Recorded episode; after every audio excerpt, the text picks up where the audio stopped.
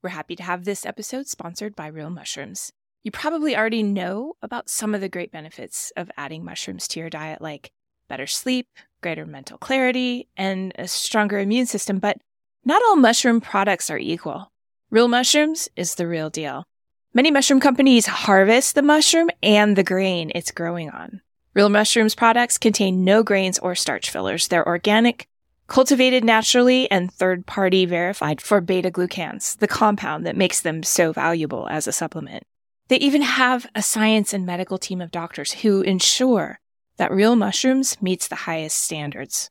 What I personally love is how informative their website is. Have questions about what mushroom is right for you? They have a robust blog with articles ranging from women's health to what mushrooms are most beneficial to your pet. Want to boost your immune system? Have better sleep and feel more calm? Grab the link in the show notes and get twenty-five percent off of your first order. Unfortunately, the word dissociation has one meaning in psychology, and that's our general understood meaning when we dissociate ourselves from a group or from some experience or from a memory. And in the field of biology, it has a completely different meaning, and it refers to extreme shock in the sense that you're possibly leaving your body.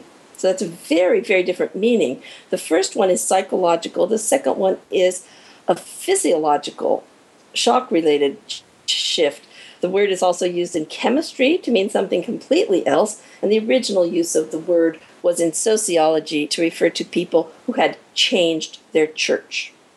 So when you're hearing me use the word dissociation, unless I say otherwise, I'm talking about the neurological phenomenon where dopamine release is inhibited in the motor area, and the energy in the spine stands still, the energy in the legs runs backwards on the lateral, anterior, lateral side, and so on. So when I'm using the word dissociation, I'm talking about a neurological mode.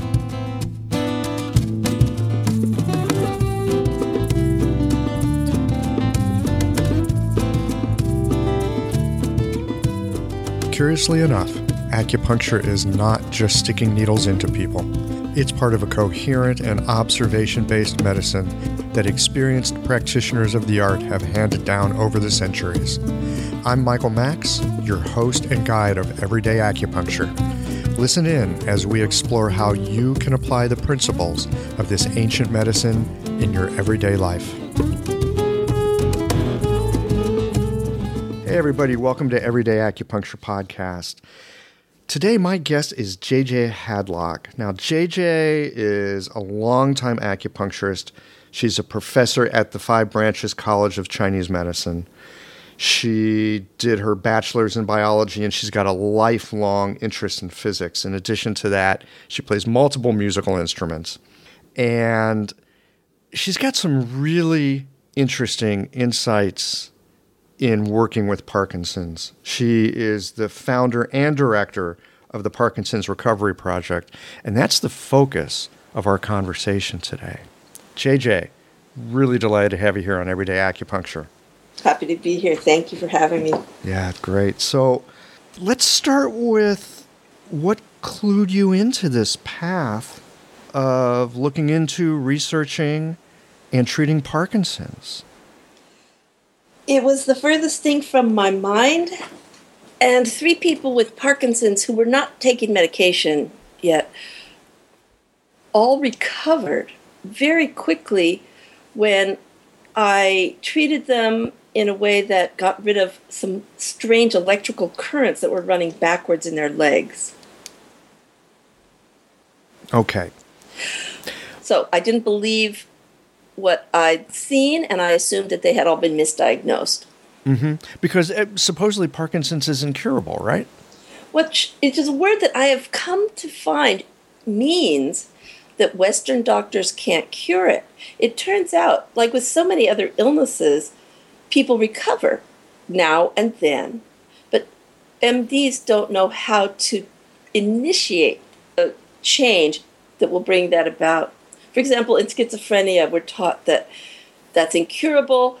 I also teach psychology and counseling, so I'm studying this field a lot. And it turns out that twenty-five people diagnosed with schizophrenia recover. Isn't that interesting? Wait, how many? twenty-five percent. twenty-five percent? Yep. Actually recover. Completely recover. Uh-huh. And it turns out it's very similar to recovering from Parkinson's in that the, most of the work has to be done by the patient himself. No amount of counseling or therapy usually will do it. It's a change that the patient has to undertake in changing the way he thinks about things. Now, I've already said that my first three patients recovered very quickly. They turned out to be in the five percent of people with Parkinson's who can recover quickly. ninety-five percent need to do some very basic psychological reprogramming before they're able to recover. Are you suggesting that Parkinson's is a psychologically induced illness? Great question, because that gives me a chance to say that Parkinson's is more and more used as a wastebasket term for movement disorder that we don't know what else to call it. Right, because there's no specific test. There's, there's no test. There, there's a number of symptoms, and then if you give certain drugs and they respond, they go, that's Parkinson's. Right. So we have a problem called drug-induced Parkinsonism, and that can be from using bad street drugs, and it can also be triggered by long-term use of antidepressants, anti-anxiety drugs. A lot of drugs cause tardive Parkinsonism, which means maybe you've quit the drug ten, twenty, thirty years ago, but then the Parkinson's symptoms will show up as you start getting older. And those are cases that, where it comes from brain damage. The treatments I've found don't help with that type of Parkinson's disease. So if it's drug-induced or toxin-induced, so you get exposed to a terrible neurotoxin and after that you can't move, mm-hmm. and that's usually faster onset, those things aren't treatable by my methods. But what I've found is people with idiopathic Parkinson's disease, which means they can't figure out an origin, there is no logical reason for the Parkinson's, for those people, ninety-five percent of them have a very specific mental approach towards life that necessarily will cause Parkinson's eventually. Fascinating. How does this, how do people fall into this kind of a stance of life? Is this stuff learned in family? Is- in fact, I was uh, contacted back in the nineteen nineties by uh, Boston University that was doing the first big identical twin genetics study on, they were using Parkinson's for that because they assumed that Parkinson's was genetic.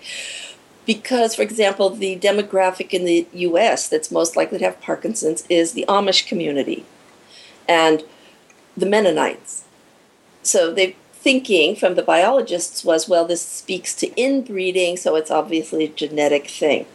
But what they found with the study, and this is why they contacted me, they found that if one identical twin has Parkinson's, the other is less likely than the national average to have Parkinson's.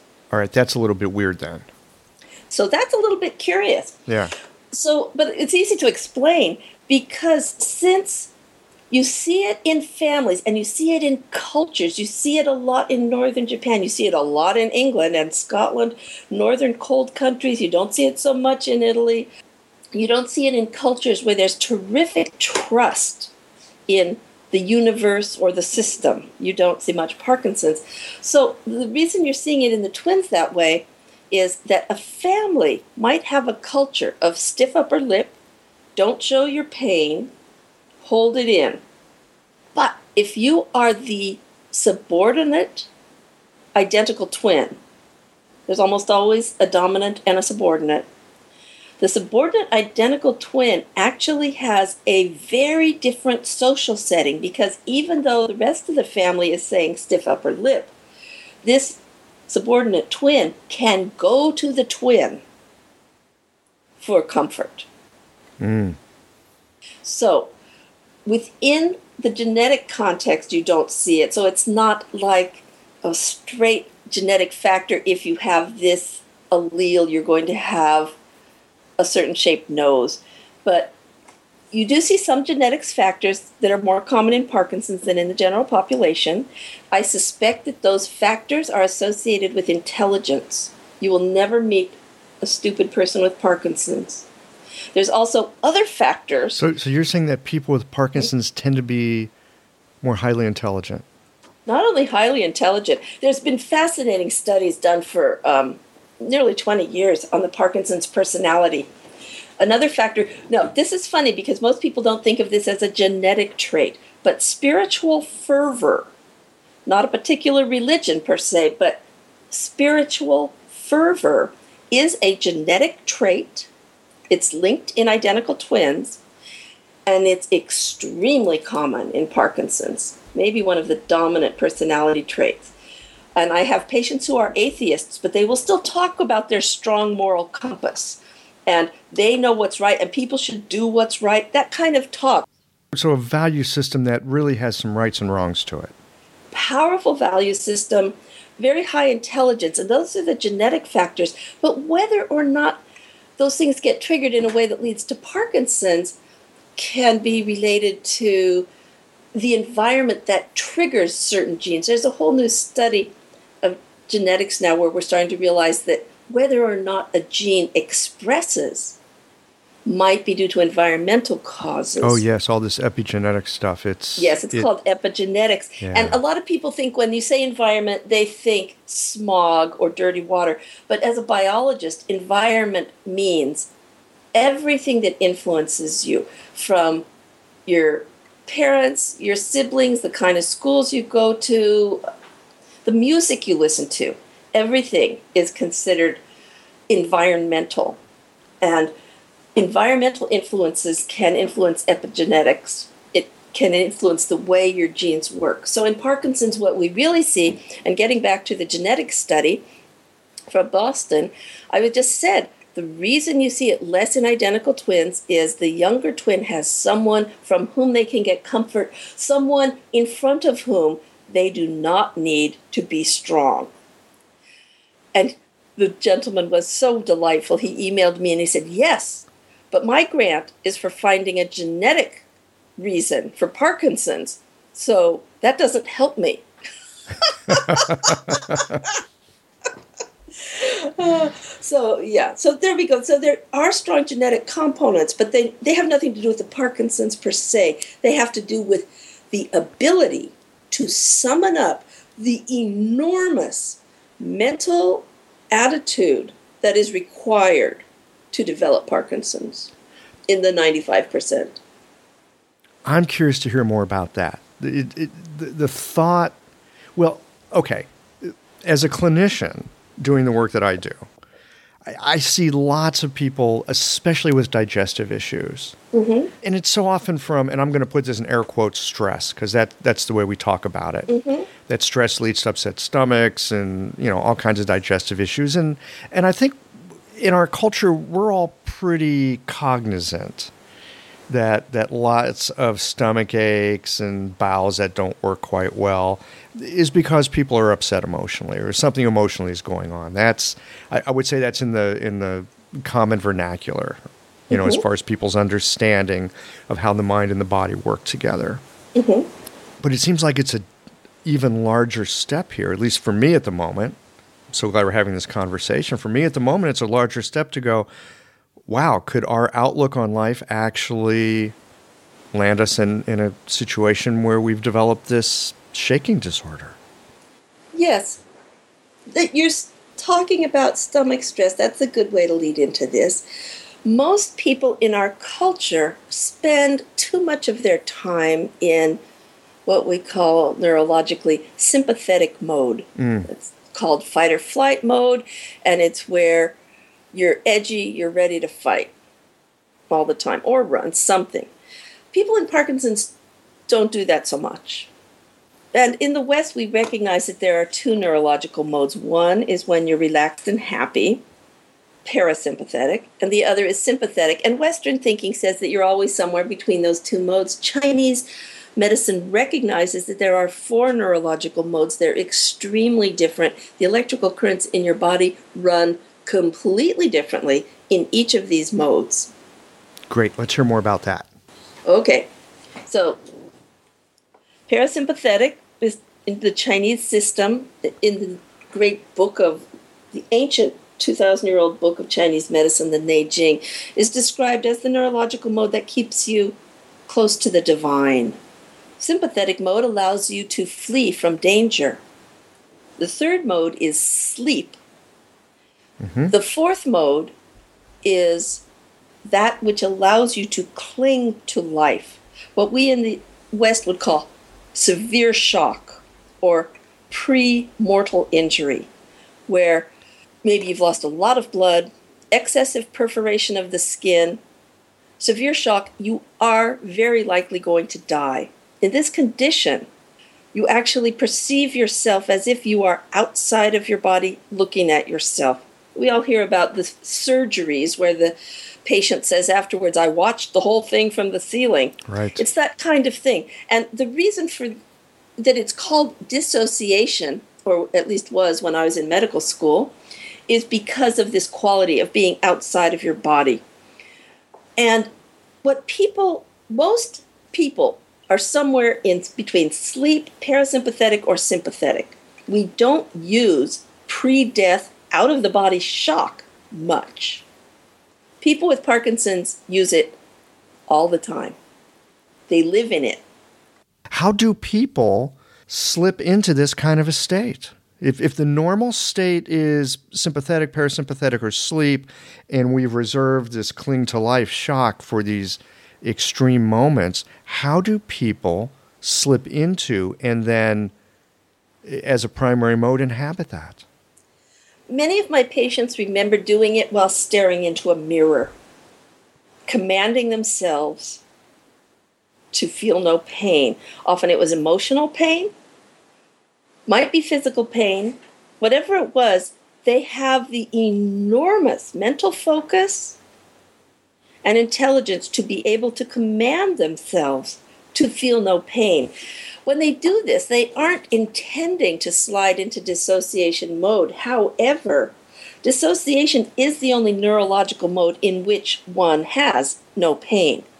As we say in the West, mortal injuries don't hurt. Mm. And that's true. Mm-hmm. Because when a body shifts into dissociation, enormous amounts of endorphins are released, just like taking heroin. It's great. No pain. So you have this shift where your body says, okay, you want to feel no pain? We'll do this. But the problem is we now can't move. And the body says, that's not an issue.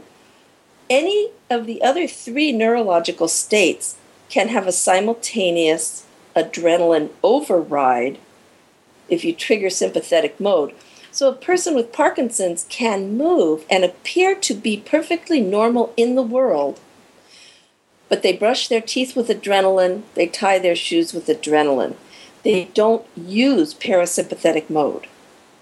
They simply don't use it. Now, let me back up because there's exceptions to everything. Many people with Parkinson's will say things like, but I can move perfectly normally when I'm at my easel, or when I'm playing the violin, or on my birthday, or in a certain restaurant. So it, you see, it's very much mentally driven. Many people with Parkinson's, I had one patient who could always move normally and the tremoring would cease when she was doing laundry. And I said, well, what's up with that? She says, well, laundry is so good, you know? You're getting things clean. You're getting things the way they should be. Now, this person doesn't have a religious affiliation, but when you hear in the speech, she's making a strong moral judgment here. When I'm doing laundry, I am being good. And so then she would not have any symptoms during laundry. But as soon as the laundry is over, she would have to go back to the way she is. I have many patients who don't have symptoms when they get home from work and have dinner, and then they sit in a chair at the end of the day. And I'll say, why don't you have Parkinson's at the end of the day? And they'll say, well, because then I've finished my work. And I'm off. Again, it's this terrific sense of, I need to be able to perform. I need to do my job. So you have a person who has instructed themselves to be dissociated or to feel no pain or to have an extreme version of a stiff upper lip, and then they override it with sympathetic mode, which requires the person to imagine that they are in a state of emergency. So they're constantly pulling on their adrenals to exactly create the adrenaline. Right. And this is where so much of the Parkinson's personality kicks in, because they must have adrenaline to move. Over the years, they develop a kind of mindset that says, if it weren't for me, everything would be going to hell in a handbasket. So by putting themselves in a position where so much is riding on them, they are able to sustain a certain level of adrenaline all the time, because it's crucial. If it weren't for me, what? The bills wouldn't get paid, or the business would fall apart, or something. Yeah, every person has their own way of doing it, but they tend to have this feeling, if it weren't for me. And that helps them to sustain this sense of emergency. Sadly, it eventually becomes a sense of anxiety. And it also leads to slowly a complete inability to feel joy. And I've said to many of my patients when they first meet, what gives you joy? And they'll just stare at me like, what kind of a moron yeah, am I? What kind of stupid question is that? Yeah, yeah. And, and one person, um, a university professor in writing, said, joy? I don't think I even know the meaning of the word. Okay, so you're talking about using adrenaline for movement. What's usually used for movement? Dopamine. Dopamine. There are two there are two teams of neurotransmitters in the body. And adrenaline is the captain of one of the teams, and dopamine is the captain of the other. And most of us are always using both. So if your heart's going, you're using some adrenaline. If, like the ballet dancer Nijinsky, you are leaping into the air and just staying suspended, so that the conductor is having to hold his baton until you come down, that's dopamine. Magic Johnson did the same thing. That's why he was called Magic.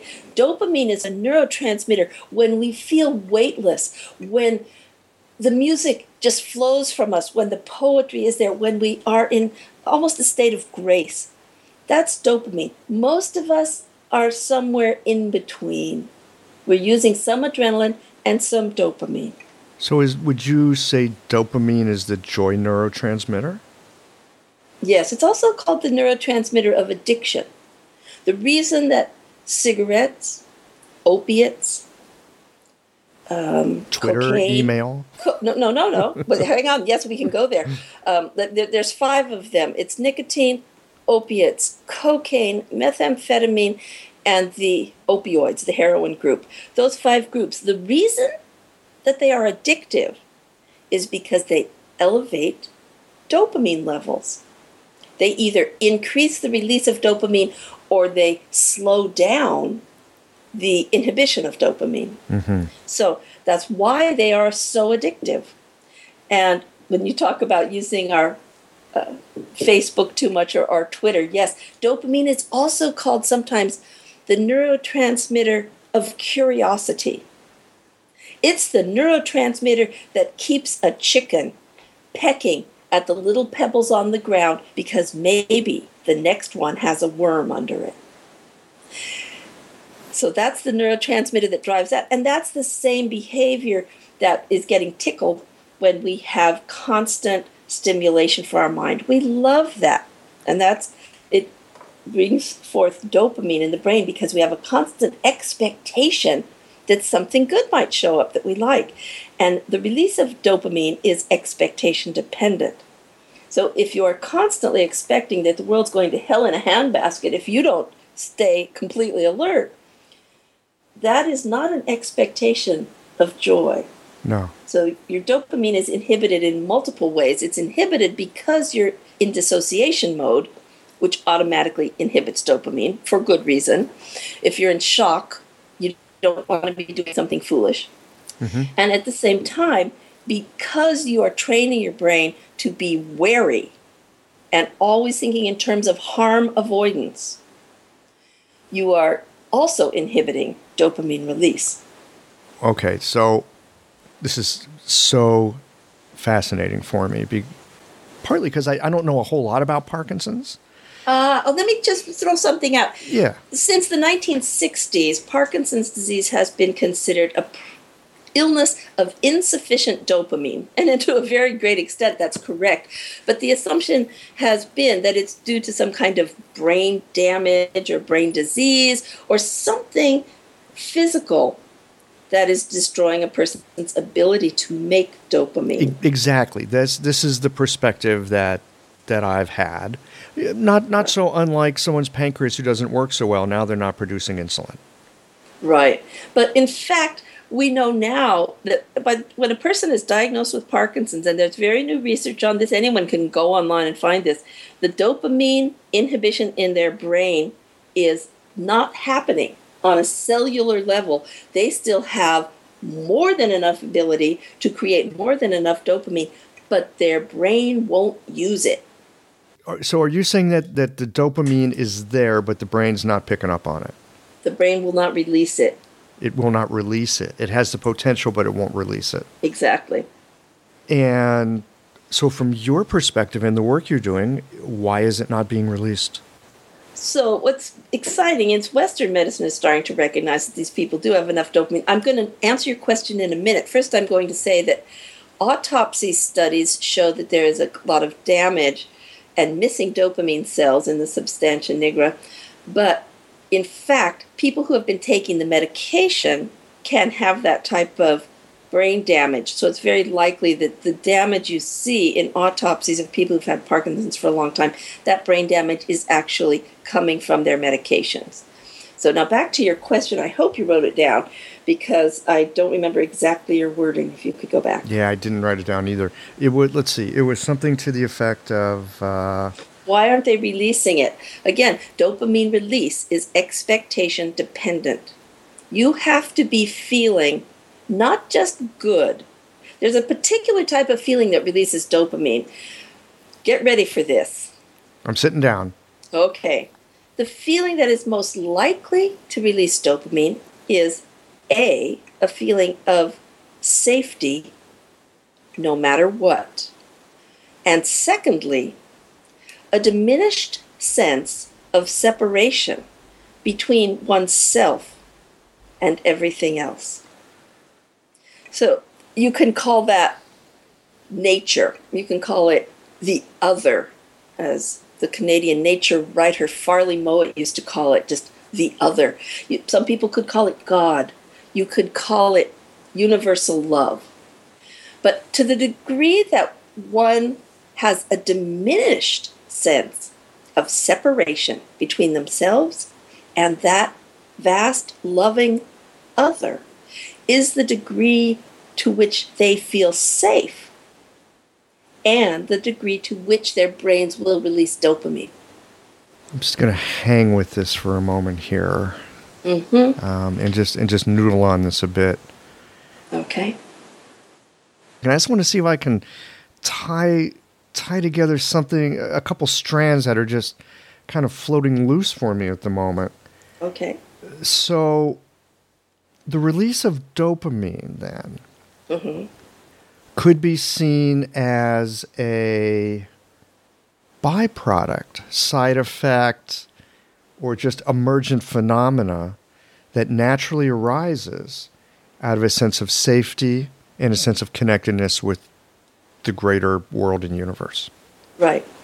Yes. So I'm not trained in biology the way that you have been, and I know that there's some very reductionist ways of thinking about this. Oh, no dopamine equals this problem here. I, I've often kind of turned it around and, and looked at neurotransmitters, hormonal interactions, all this kind of thing. And instead of looking at it from the point of view of these things are causing something, looking at it from the point of view that there are these other things going on and the presence or absence of neurotransmitters, hormones, other kinds of chemicals that go running around in our brains and bodies are a reflection. They're not necessarily a cause. Absolutely.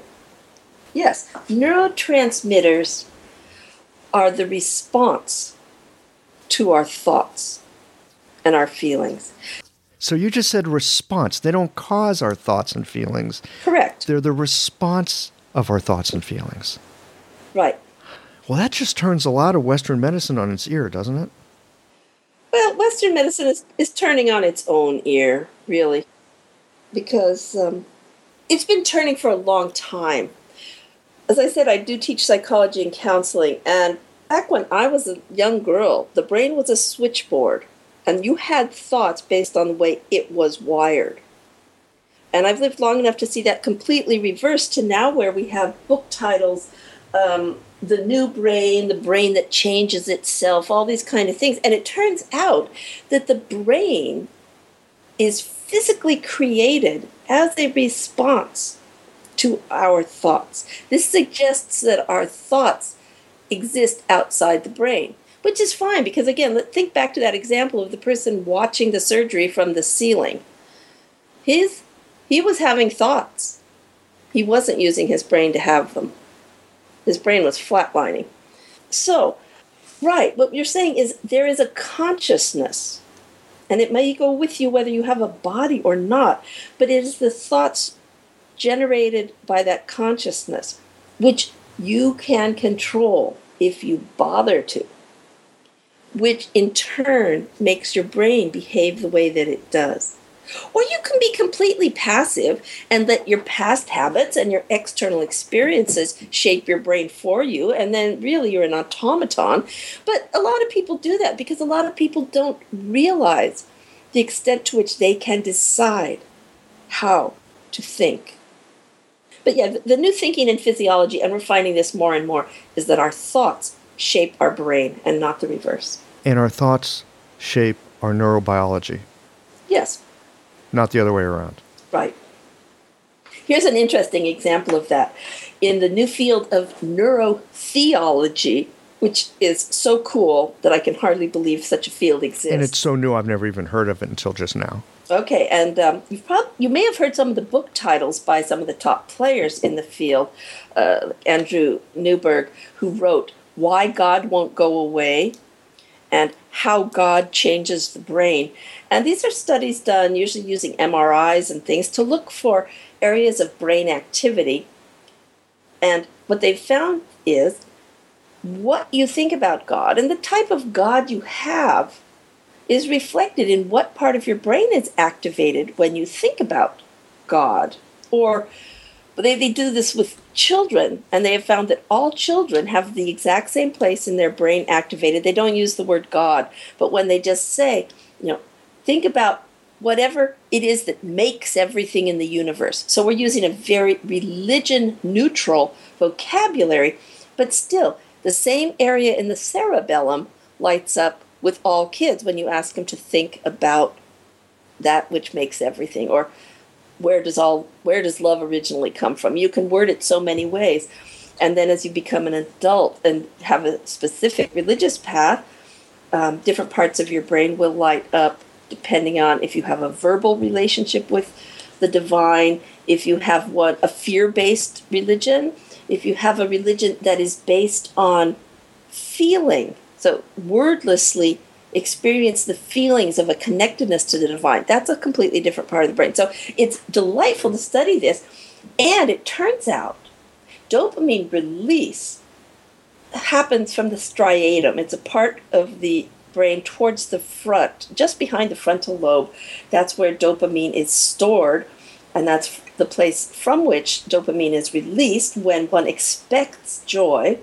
And that part of the brain is activated increasingly as one feels an increasing sense of closeness with the other or love or the universe.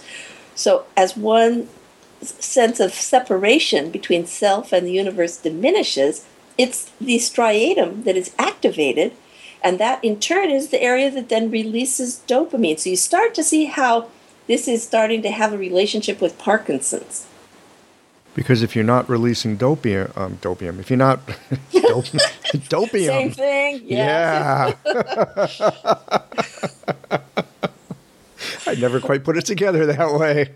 Yeah. Yeah, so if you're not releasing the the uh, dopamine. If you're not, if you're feeling alone and apart, then dopamine is not is not making Dopam- its way dopamine. into your chemical mix. Right. If you're primarily on risk assessment mode, then you're not going to be able to release dopamine into the motor areas and into the thoughts areas. However, what's interesting, and this is a study that was done back in two thousand two, they were able to prove that people with Parkinson's disease actually have excessively high levels of dopamine in the risk assessment area of the brain. Dopamine is the neurotransmitter that's used for a lot of things. So it can be movement-based and thought-based, but it's also the neurotransmitter used for risk assessment. And in people with Parkinson's, they have way more dopamine than average. And it's being used in the risk assessment area of the brain, which is over to the sides. It's not in the frontal lobe. So what you see in Parkinson's, it's they've got plenty of dopamine. But look at where they're choosing to use it. They're using it to stay in that in that parasymp- I'm sorry, in that sympathetic state. They're using it yes. to stay in that dis- that I'm in danger. Yes, they state. need that because without that they don't have the adrenaline, and because their underlying situation is that they have numbed themselves to physical and emotional pain. They need to stay in that emergency state. Now, I want to say something because many people say to me, how dare you say that Parkinson's people don't feel physical and emotional pain, because my loved ones with Parkinson's are the most loving, kind people that I know. So let me be very clear. A person with Parkinson's is numbed to his own physical and emotional pain. He may be one of the most loving humans in the world when it comes to caring about other people's pain and wanting to do something about it. It is his own physical and emotional pain to which he has made himself numb. And I must tell you, I do get hate mail from people saying, how dare you say that about my loved ones with Parkinson's? But from people with Parkinson's, I get emails saying, I thought nobody knew. Oh, my goodness. I've never gotten hate mail from people with Parkinson's. It comes from their doctors or their friends or loved ones. But the people with Parkinson's say, oh, oh. my God, I am so busted.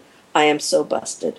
I thought nobody could know. And that's very interesting how many times I've heard that, because what am I describing here? I'm describing a person who feels separated from the rest.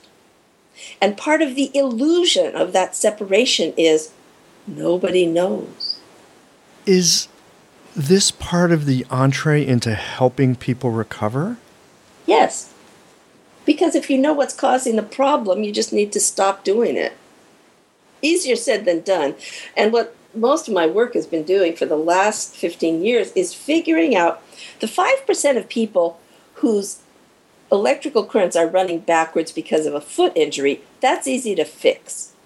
Turns out, having a severe foot injury can cause electrical currents in the body to run in the same pattern that's used when a person is in severe shock. So you can get Parkinson's either from a foot injury that's causing your electrical currents to run backwards after forty or fifty years, or you can develop Parkinson's from a mental attitude of pretending to be in shock after forty or fifty years. The, the reason it takes so long is because most people are able to use adrenaline to override the Parkinson's. What takes forty or fifty years is for a person to get tired of the false sense of emergency and the adrenaline.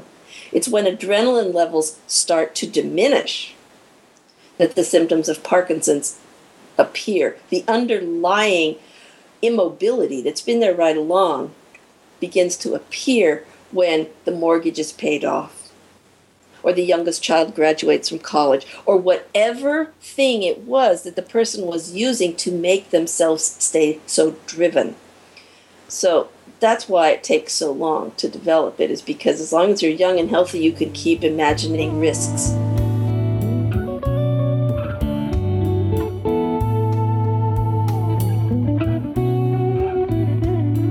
Hope you're enjoying the show. I'd love to know about what topics are of interest to you. If you have a health concern, or if you want to know specifics about how acupuncture can help to promote vibrant well-being, visit the website at w w w dot everyday acupuncture podcast dot com and send an email.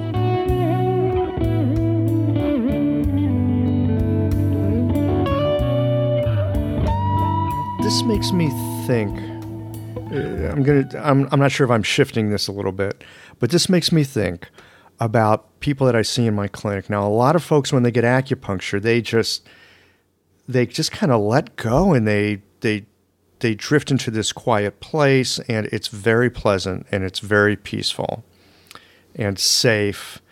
And, um, you know, and, and, and people will often comment on it, and they feel, it's like, wow, it just feels so great. And there's other people that I come into the room, their eyes are cranked wide open, their fingers are drumming on the table. They, it, it, it just doesn't seem to have touched them at all, which is, and that's always a curiosity for me, why so many people will go almost immediately into this quiet state, and other there's other folks, it's like they never get there. Could these be the people that are so used to running on adrenaline and in such a need of adrenaline that they get anywhere close to moving into a parasympathetic state? It just it's terrifying. That could be. There's there are so many possibilities involved.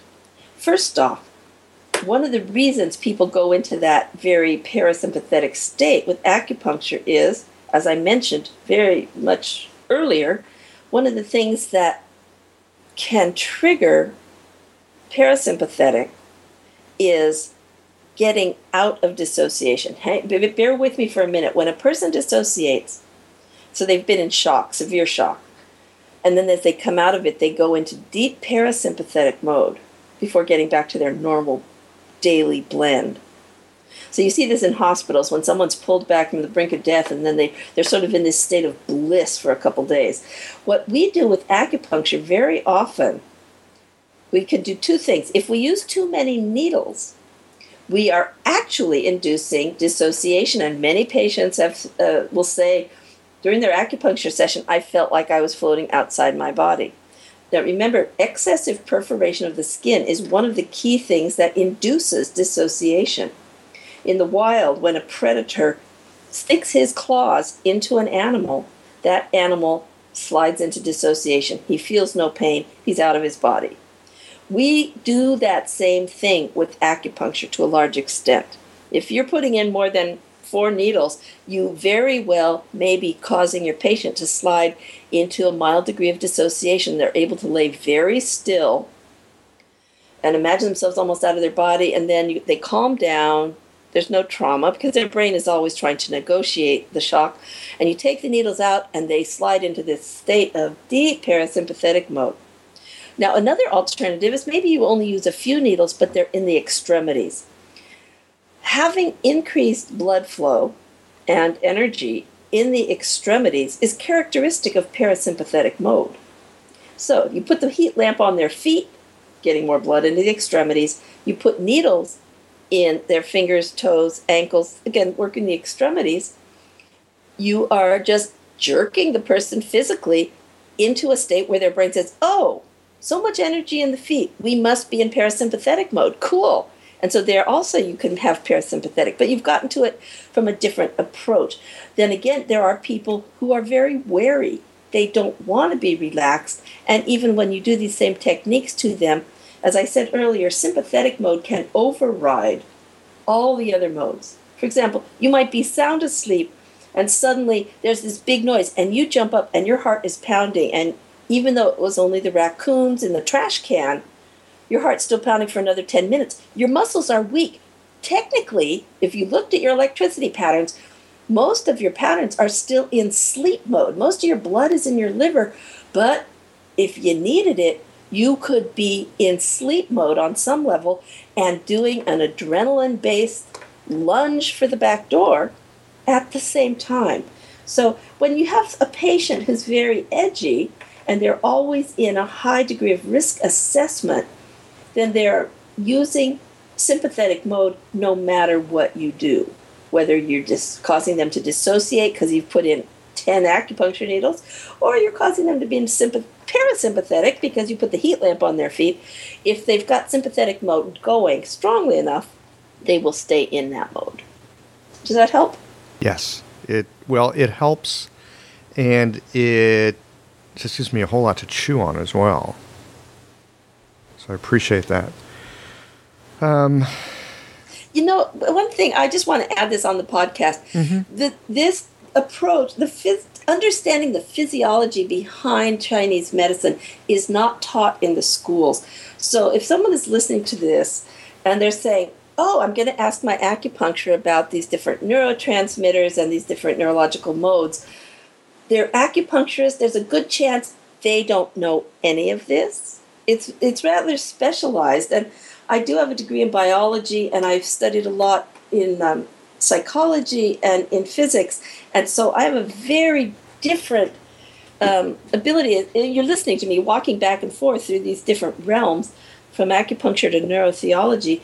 So I just want to let the audience know that it's not part of the training of an acupuncturist to even be familiar with these principles.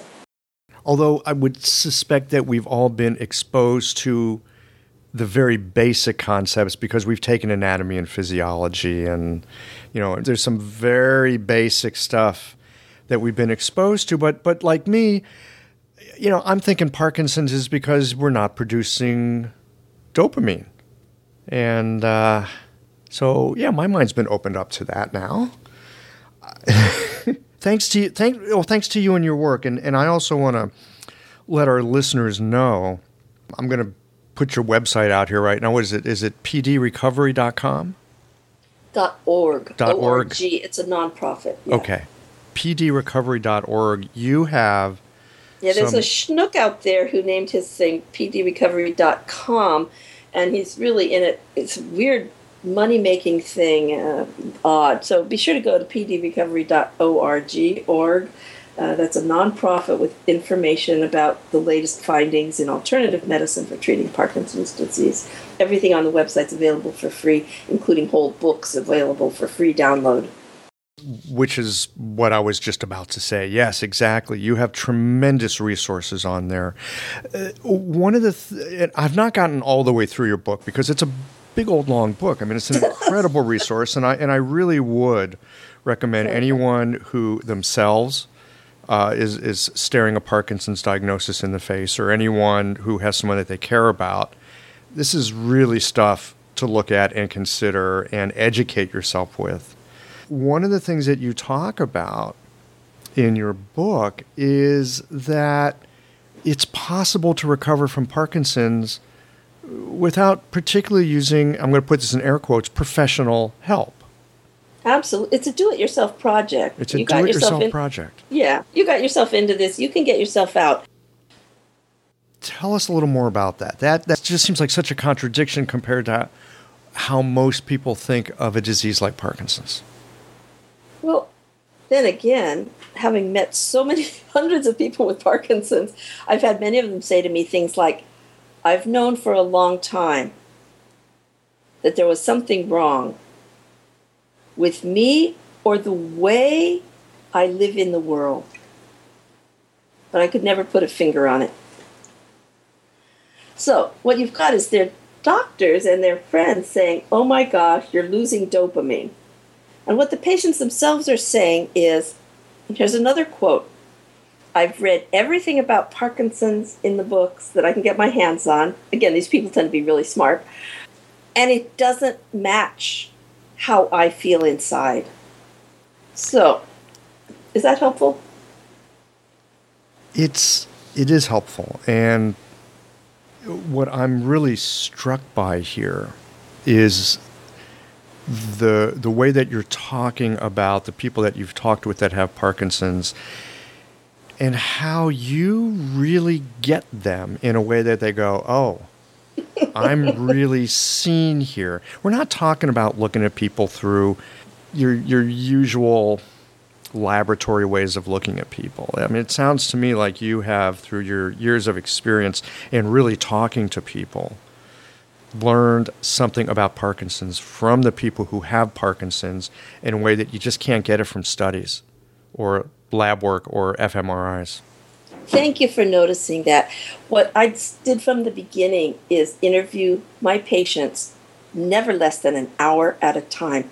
I wanted to know about their family life. I wanted to know about their home life, their thoughts, their hopes. Why are you a minister? So many of my patients are professional religious priests, nuns, rabbis, um, lamas, every faith, leaders in the faiths. As you possibly remember, Pope John Paul the Second had Parkinson's disease. These are fascinating people, and I wanted to know what was going on with them. And it was, I had been doing this study for some time, and maybe this is where you're trying to go in your interview, but you're being too polite to come out and say it. Um, I had been doing this work with Parkinson's, and I'd seen many people recover before I was ever diagnosed with it myself. Ah. Right. You might not have gotten to that stage in my book I yet. I had not gotten to that stage in your book yet. So you're speaking from a very, you're speaking from a very personal place here. Uh, yeah, keep reading that book. It's in there. Um, but you don't get to that towards the end because, as one of my advisors on the committee points out, if you make this all about you, it's just about you. It's an N of one study. Yeah, but you've got to make it a big, it's got to be about everybody, and then your own case study is one of many. So I'd already noticed an awful lot of similarities in my patients. You know, ostensibly they're all very different, but there were these underlying commonalities, and this is before I uh, had known about the Parkinson's personality studies, which are very politically sensitive because you never want to be saying to a person, you caused this yourself. That's actually illegal. You can lose a lawsuit if you say to a patient, you brought this on yourself. It's called blaming the victim, and it gets you into big trouble, and you will be sued. So uh, even though doctors have done these studies showing that there's this very specific type of personality in Parkinson's, we call that research material. It is not clinical material. So we do tend to not share that with patients. Certainly your neurologist on the front lines isn't looking at his patient and saying, well, you brought this on yourself, you need to fix it. So uh, that's not done. So it's more of a research information. But it was helpful for me because this information wasn't even known, but doing thousands of hours of interviews with patients, I saw a very definite pattern.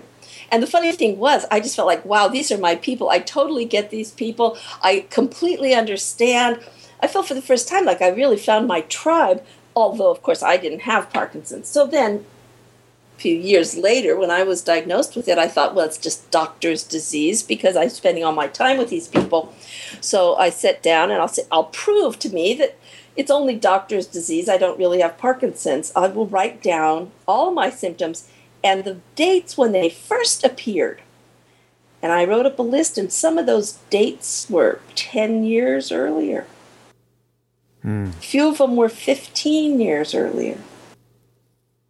I just started having the festinating gait, you know, and the tremor and all those other things. But I'd come up with a list of hundreds of symptoms that are characteristic of Parkinson's that aren't in the main literature, but that were a commonality in my patients. And so I'm looking at this larger list and saying, shoot, you've been having these things coming with increasing in- uh, intensity for ten to fifteen years. So at that point I said, oh, man, no wonder I understand these people so well. I is one. And, yeah, I is one. But then I said, okay, well, how can I use this to advantage? How can I go deeper with this and help? Because I was already running up against people who, you fix all their injuries, but they had these weird negative thought patterns, including myself, because my first response was, well, you've already seen people recover, so you know it's not an incurable illness. You should be happy. And the second response was, yes, but I won't be one of the lucky ones. And as I heard myself say that, I said a word that I'm not going to repeat. And then I said, that's what your patients say who don't get better, and it always makes you angry. Why do they just assume off the bat I will not be one of the lucky ones. And because I had caught myself in the act of saying that. So I said, okay, that's weird. Bingo. It's like, it's like I have two brains. One of them is this analytical, logical brain. And the other one is this n- weird little voice that is starting to sound more and more like a person with Parkinson's voice. What's up with that? Which one shall I listen to? So what I did instead is I wrote down all of my thought tendencies and patterns since I was a little kid. And then the next week, I saw the same collection of patients, but the questions I asked them were so different. And the answers I got were a lot different than, because before I'd been talking mostly about symptoms. So I it just I opened my first interview after writing my own list, and I said, tell me about your childhood. And he said, I don't think we need to go into that. And I said, okay, check, next. I mean, the, the similarities were got weirder and weirder. So at that point, I knew I was onto something. And that's what led me to where all of this research and all of this study, studying the Western research on Parkinson's, studying the Western research on psychology, which oddly enough, the Western M Ds and the people who are studying psychology and animal behavior and this kind of stuff, they never meet. I feel like I'm at the hub of a wheel and I have spokes going out in every direction, but I don't see anyone who's bringing all these things together and saying, what can we learn from animal behavior studies that are similar to what we see in people with Parkinson's? Well, animals, by the way, don't get Parkinson's. So anytime you read a study about rats and a Parkinson's study, it was rats who were given genetic or drug-induced Parkinsonism, and then they're testing stuff on those rats, but they don't have idiopathic Parkinson's. That's an aside. Right. And you mentioned earlier on in this interview mm-hmm. that toxicity-induced Parkinson's, drug-induced Parkinson's will not respond to this. Right. That's, that's a different right. That's a different animal, so to speak. Right. We're looking primarily with idiopathic Parkinson's. It's people who, never intending to do this, found themselves in a situation through physical injury or emotional trauma, thinking that it would be better if they were just numb. And they had the capacity to make it happen. And that's what's different. I was just about to ask what's different, because I, I think all of us have gone through experiences where we go, I don't want to feel that. I don't want that. All right. I'm going to I'm going to sidestep my way around it. Okay, so now I'll say something that might make half the people turn off their radio. But a lot of people have said to me things like, this isn't the first lifetime I've had with Parkinson's. And others have said things like, I don't know where I got it, but I'm this, I came into this world knowing that I could control my brain if I needed to. So you're talking about a small percentage of the population who has enormous capability for mental control and self-control. Maybe it's used incorrectly in the case of Parkinson's, but still there's that capacity.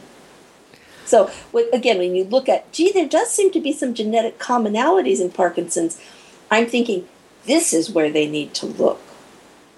And and also what they find is people with these genetic traits that you see more frequently in people with Parkinson's, still tons of people with those genetic traits never develop anything like Parkinson's. So there's epigenetics. It's having the capability and choosing to use it in a specific way. And then continuing to do so for decade after decade after decade. Well, once you've started it, you don't know how to turn it off. So can you talk to us a bit about turning it off? Okay, so I'll start with how an animal normally turns off dissociation. And this is a wonderful subject um, in the field of wildlife rescue now, especially with the larger animals, the mammals. They will not release them into the wild until they have gone through a stage of shaking or tremoring. Because if they haven't gone through the tremoring stage, they are still in shock and they're not going to survive. They won't be able to even feed themselves when they're released. So let's use that to segue into what are the biological steps necessary in getting over shock. An, a, an example that a lot of humans can relate to is swimming in a really cold mountain lake. You get out And your body, when you're in a really swimming, cold place, it pumps up the adrenaline, and it also does some electrical changes that are similar to shock, because it takes your energy very deep interiorly away from the extremities. It does all kinds of changes that are similar, just similar, and it makes you numb. You need to be numb to swim in that water. Oh, boy. Right. So, so there's some electrical changes that take place in the body, very similar to shock. And then you get out of the lake, and you're sitting there in the sun. And at some point, you realize that you're really shaking from the cold, is what you think. It's not really what you're shaking from. And then you look at yourself, and you go, whoa, I'm shaking. Then there's an almost immediate mental process that either says, I'm cold, I need to get warm, I'm or scary, or you say, I don't really need to be shaking anymore. If you choose the latter, I don't really need to be shaking anymore, then you take a deep breath in and a deep breath out, and a little frisson, a, a, a little shimmy travels down from your back of your skull all the way down your spine. And the shaking stops. And that is the sequence that occurs naturally when a person needs to come out of shock. When they've been ter- Sometimes you might even feel this coming out of a movie theater. If you saw something really scary, you get out and go, whoa, I'm shaking. Deep breath in, deep breath out. Oh, whoa. And then this little shiver goes down your spine. You go, whew. Mm-hmm. And for a second, for a fleeting second, you're in almost pure parasympathetic mode, because what you've just done is turned back on your vagus nerve. And then very quickly, your body recalibrates and gets you into your normal ratio of parasympathetic and sympathetic, dopamine and adrenaline, your blend. You know, I'm really struck here. You, you know, you're talking about the shaking, and, and there's this, I think you used the term shake it off, and I think about how I've heard that phrase in various places, usually if there's been a fright, an injury, mm-hmm. uh, an emotional shock, right? Mm-hmm. Oh, it, you hear it in sports, right? Yep. Oh, shake it off, right? Yep.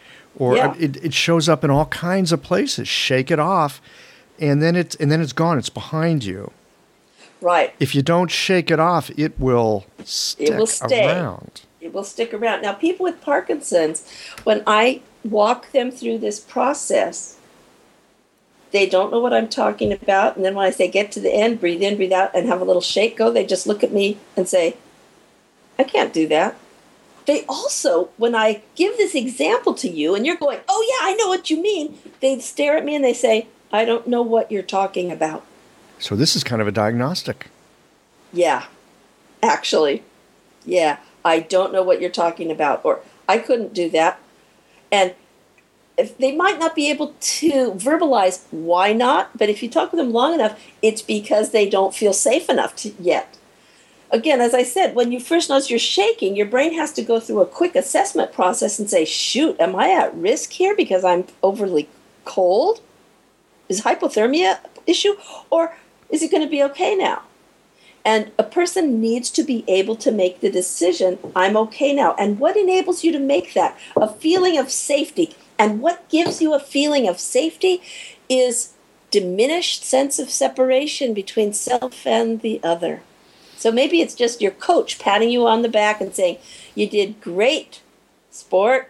That was cool. Shake it off. You're going to be okay. And and if you believe that, and if the pat on the back was enough, that's good. But if you have literally imagined that you are apart from the universe, and again, these are often people with a strong moral compass, many of whom are spiritual leaders who feel, and this is a quote from so many of them, of course I love God and believe in him or the Buddha nature or what have you, but it's my job to carry out my part of the universal work. I do. I would hate to bother Divine Mother with my problems. My job is to do my part of it, and she does her part. Can you imagine the such a mental degree of separation?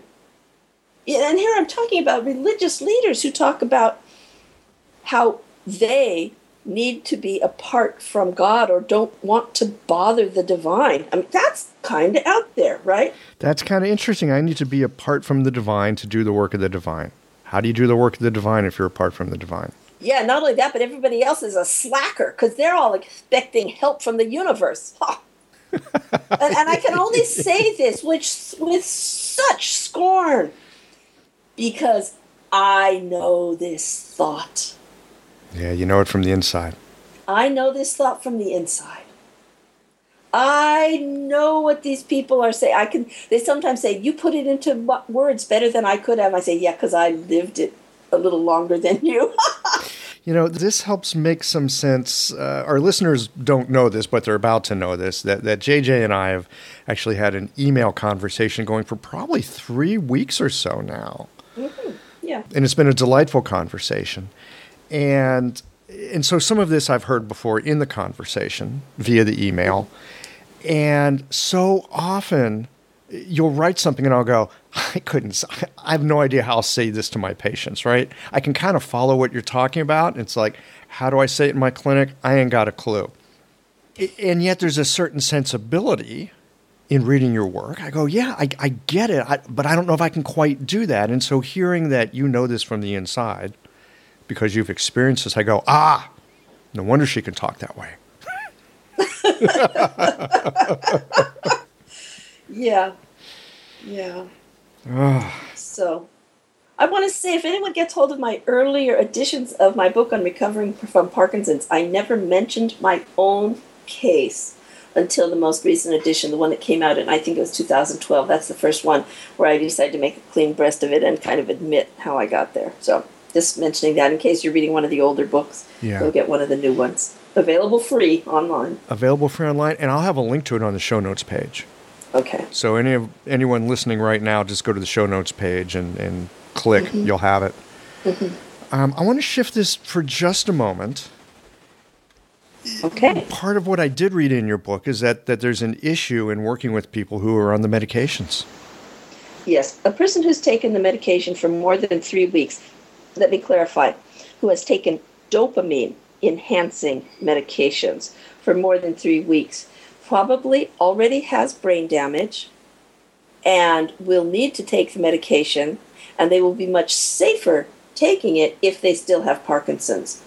Uh, there's a book available for free on the website. It's called Medications of Parkinson's, or Once Upon a Pill, and it explains with enormous detail the horrible, the hideous disasters, including psychoses and death, that occurred in people who tried to recover and who, some of them succeeded, who had a history of taking dopamine-enhancing medications.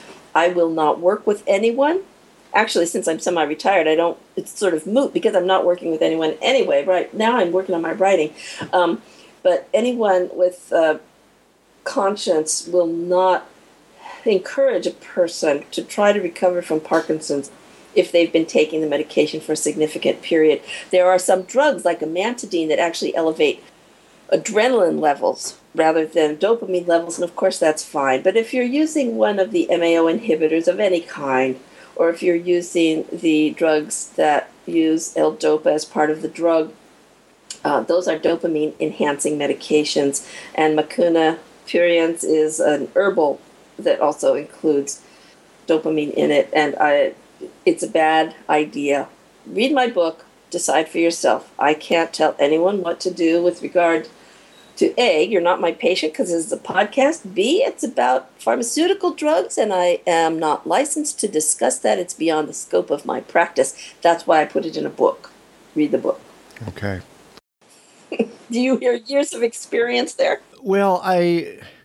You know, like you, I'm I'm here to help, and uh, you know, part of the of doing this podcast is getting information to people. So, mm-hmm. I, I I think I'm just trying to sort this out for myself here. Let me just make sure I'm correct. If if someone has Parkinson's or the the, the symptoms of Parkinson's, they haven't taken the drugs, and then recovery, there's a method to this. Mm. If someone has been taking the drugs, am I hearing correctly that it would be dangerous to attempt to recover from Parkinson's? Yes, yes. That's, oh, oh boy, wow. Right. It was just the sheerest great luck, if you believe in luck, and I'm doing air quotes around that word, that my first three patients were not taking medication. And also that none of them had the same kind of uh, personality where they were locked into dissociation. I happen to uh, be have a lot of contact in the music community here, and my first three patients were all in that music community. They weren't taking medication, and they were all very much able to access parasympathetic mode. They weren't dissociated from their emotions, uh, they um, or in that neurological state. They only had the foot injury, and it was when I started moving out into the broader world of Parkinson's and came up against medicated patients and the patients who were in lockdown uh, mentally, that all these dangers arose. So it was nice because having the first few successes certainly piqued my curiosity, and then after that, slowly more and more craziness showed up. The universe is often quite generous in those mm. first initial glimpses. It's sometimes called beginner's luck. Mm. Um, sometimes, sometimes we get a glimpse, right, and then and then right. we get to go spend the next several decades sorting it out. Yeah. Again, I know you're not a, a Western-trained physician. Pharmacology is not your expertise.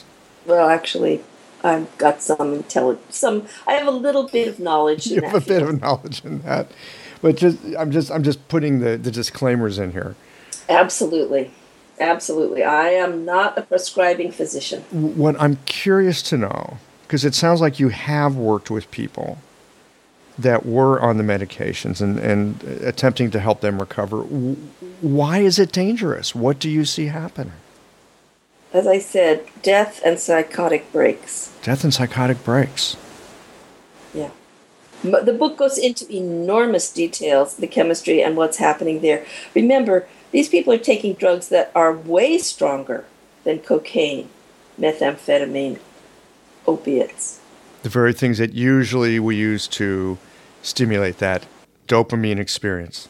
To elevate the dopamine experience in the brain for a very short time. And these people are taking drugs that put straight dopamine washing through the brain at enormous levels, at levels the brain cannot take.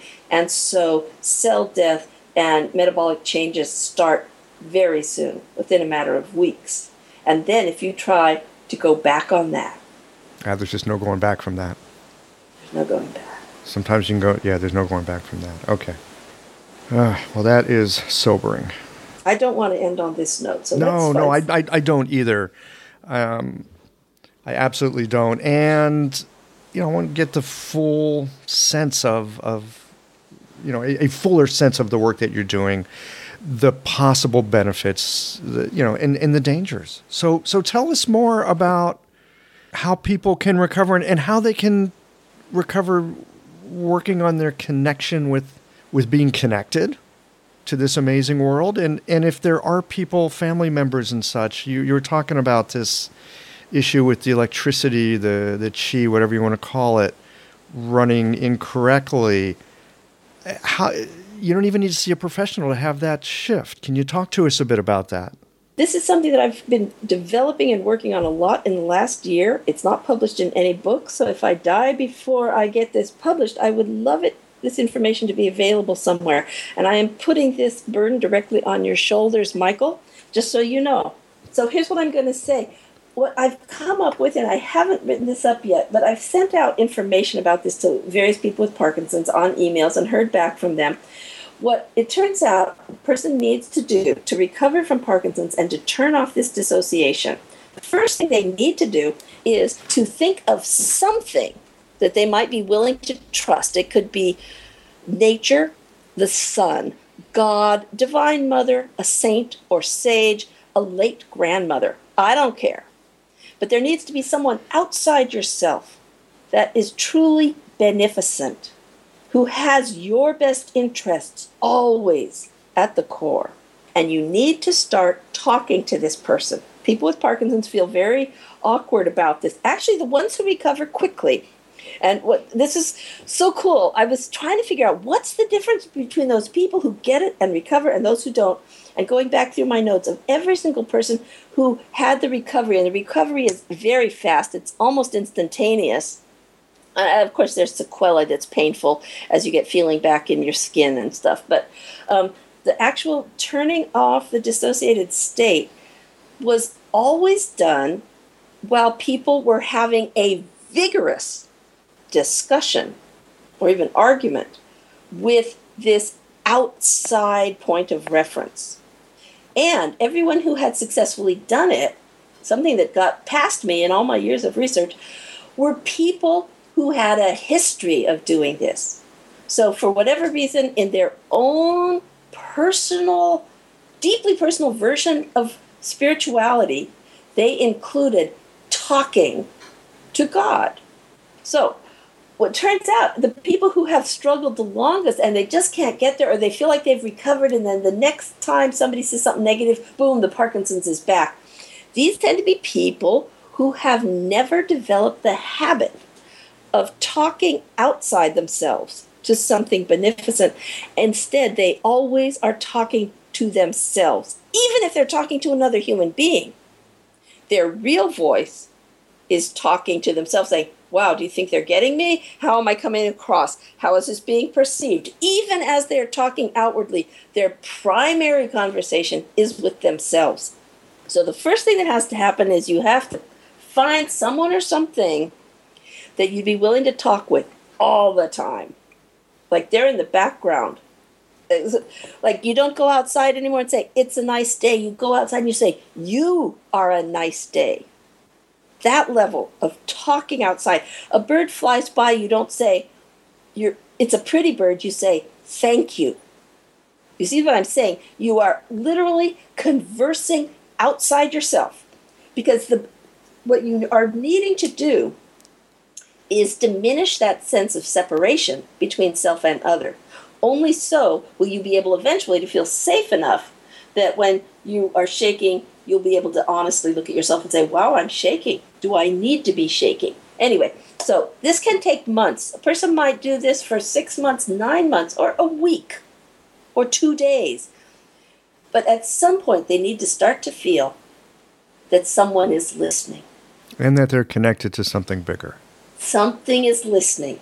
And at some point, that something is talking back, or is having some sense of communication. You feel like there's a conversation. Then when you get to that point, you can start the next technique.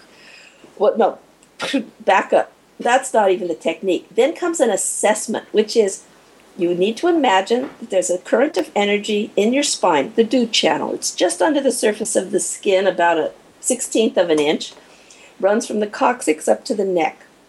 That's one option. That's the, that's how the current runs. It's like a standing wave between the coccyx and the base of the neck, and the current isn't really going anywhere. It's just kind of going back and forth. Uh, that's what happens in severe shock. We learned that in Chinese medicine. The dew can be a reservoir. In a whole system in which everything's supposed to run like a river, you better believe that if anything is turning into a reservoir, that's trouble. Mm.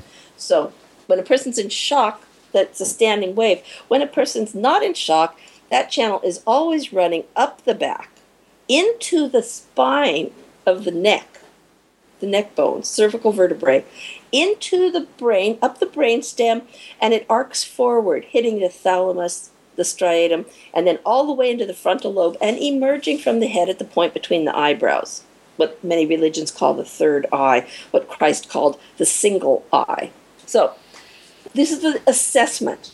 The patient has to decide whether or not it feels more normal or more safe or easier to have the energy in their back standing still or flowing up from the coccyx, up into the brain and out through the third eye. If they feel safer or more natural with it standing still, that person is in some degree of shock. They might not think they're in shock, but their body is behaving as if they are in shock. That's an assessment tool. That's all it is. Mm-hmm. And I've tried for about a year getting people to try and then force it. If it's stuck, make it go. Well, it turns out not one person had good luck with that, but that's the nature of research. But what here's what it turns out does work. So now you've established a relationship with somebody outside yourself. You've already assessed that energy in your spine, and you can see that it would rather stay in the shock position. So then you have to do this. Imagine that you're shaking. Now, if you're already tremoring, great. But feel it all the way into your bones. If you're not physically tremoring, and depending on who you read, between fifteen to thirty-five percent of people with Parkinson's don't have the tremor. So, um, so imagine you're shaking all the way down. Every cell of your body is just trembling in fear or cold or just trembling. And then say to your outside relationship, look, I'm shaking. You say it silently. You don't have to say it out loud. Then you say to your friend, I don't think we need to be shaking anymore, comma, after all. The after all is very important because everyone who has recovered has said to me in the next week, without knowing that this was a commonality, well, it's not like something was going to happen after all. It's really weird. It's almost like the, the consciousness is saying, we thought it was a problem, but we've changed our mind. So so what you say, again, you've already said to your friend, look, we're shaking. You look at the shaking. Then you say to your friend, I don't think we need to be shaking anymore after all. Then you breathe in, you breathe out, and you let a shiver go down your spine. Now, if you've got Parkinson's, that first shiver, and maybe the first one hundred shivers, is not going to be very convincing. And you might feel like what you're really doing is sitting there going, shiver, what does she mean have a shiver go down the spine? But that's okay. Do it at least ten times on your first attempt, and then see if the energy in your spine is willing to move a little higher than before. It might not be, but don't worry about it. And then the next day, you've got some time, do it again. And remember, you're still developing this conversation. You're still talking to the other as much as possible. And then you do this, and you do this as many times as you need to before some part of your brain starts getting a little current going through, which will allow you to say with more conviction, I don't think I need to be shaken anymore. After all. After, uh, comma, after all. Yeah. And then you run into the patients who say, well, wait, I can't ever get over this until my mom understands what it is she did to me, or my uncle, or my father. And I go, you know, great, that's cool. If you want to have Parkinson's to blame somebody else for doing something that you didn't like, that's great, but then I can't help you. Again, this is really a do-it-yourself project. And part of the talking to somebody else outside is it enables you to get that bigger picture and maybe say, okay, mom did her best. My uncle didn't do his best. He was a genuine jerk, but whatever. I don't want to give him rent, free rent in my brain anymore. So, and you need a friend to be able to make those changes in your attitudes. So so this isn't necessarily an overnight thing. The odd thing is when you suddenly get to the point where the energy is running in your brain all the time and you're feeling really good and you're talking to your friend, at some point what happens is a spontaneous knockdown, drag-out confrontation where you're either crying at God and apologizing or yelling at him or yelling at your own soul, damn it, I don't want to do this. And it's very interesting, and it's very personal, and you can't predict how it will go for anyone. But the person goes through these steps, and then the next thing they think is, oh, no, the Parkinson's is gone. And it's not even so much that the symptoms are gone, but there's a joy flooding through the body and a lightness and a s- sickening realization that you were doing this to yourself, and the realization that you never want to do that again, and that that whole universe was right there with you the whole time you were being so isolated and sulking, and suddenly you realize you don't want to do that anymore, and the universe is still there, and it's so happy for you, and it was happy for you right along, and it will always be there. And in that sense, whether pain comes and goes, and life itself comes and goes, you are never alone, and you are always safe.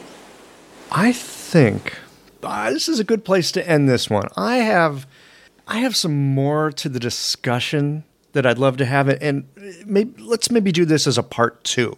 This is a lovely place to end it for now. I am so appreciative of the time that you've taken today and appreciative of your work. It's given me some tools that I can hopefully help people, and, and you have given the world some tools that they can go help themselves. So deep gratitude and thank you for all of that. Thanks again for being on the show. It's been a pleasure. Thank you so much.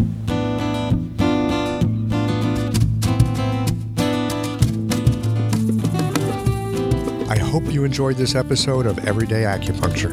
If so, please take a moment, click on the iTunes review button, and leave a review of the show.